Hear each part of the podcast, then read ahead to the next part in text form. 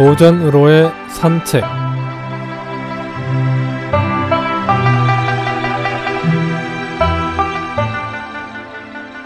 안녕하십니까 김혜영입니다. 오늘은 안빈 낙도에 대해 이야기해 보겠습니다.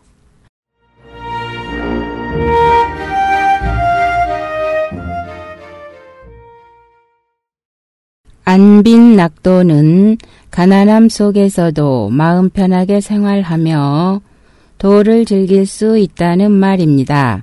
가난한 생활 속에서도 평안한 마음으로 도를 즐길 수 있다는 것은 정신적 가치의 상징적 표현으로 볼 수 있겠습니다. 그래서 공자는 비록 반찬 없는 밥을 먹고 한 사발의 물을 마시고 발을 굽혀 베개를 삼더라도 즐거움이 그 속에 있으니 의롭지 못한 부와 귀는 나에게 있어서는 뜬구름과 같네 라고 하였습니다. 공자는 제자를 받아들임에 빈부 귀천을 가리지 않았기 때문에 제자들은 신분이 높은 이도 있고 낮은 이도 있었으며 부자도 있었고 가난한 제자도 있었습니다.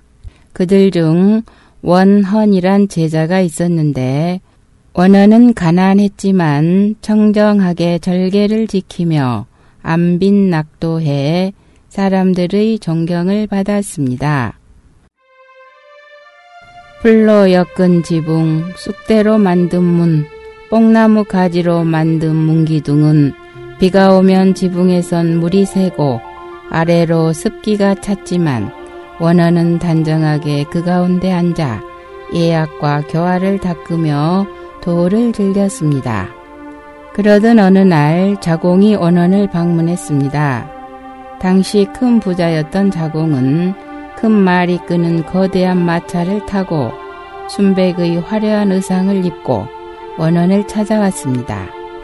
하지만 원원이 사는 곳은 골목이 좁아 자공의 큰 마차가 지나갈 수 없었지요.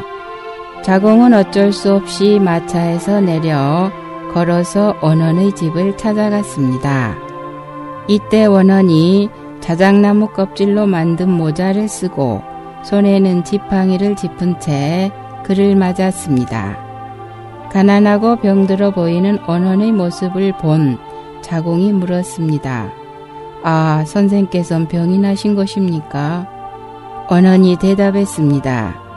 내 들으니 돈과 재물이 없는 것을 가난하다 하고 도를 배웠음에도 힘써 행하지 않는 것을 병들었다고 합니다. 나는 지금 가난하긴 하지만 병이 든 것은 아닙니다. 자공은 이 말을 들은 후 몹시 부끄럽게 여겼습니다.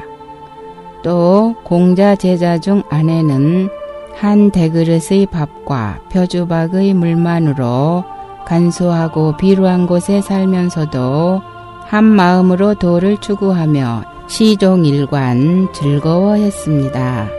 옛날 우리 조상들은 안빈 낙도라 하여 조금 부족하고 가난해도 그 속에서 평안을 찾고 도의 정신세계에서 위안을 찾았지요. 사실 전통문화 속에는 유불도를 막론하고 모두 도를 얻는 것을 인생의 최고 목표로 삼았습니다. 빈곤의 고통 속에서도 뜻을 굽히지 않고 도를 찾아 도를 배우며 도를 얻는 것이야말로 최대의 즐거움으로 여긴 이것이 바로 사람들이 말하는 진정한 안빈낙도입니다. 나물 먹고 물 마시고 팔을 베고 누워 자족하는 것은 대장부의 낙이고 배우고 때로 익히면 기쁘지 아니한가의 호학은 성인의 낙이며 하늘과 땅에 부끄러움이 없고 양친과 형제가 살아있으며 영재를 가르치는 것은 군자의 낙이었습니다. 옛 선인들의 발자취에서 참된 인생을 즐기는 지혜를 배울 때가 아닌지요.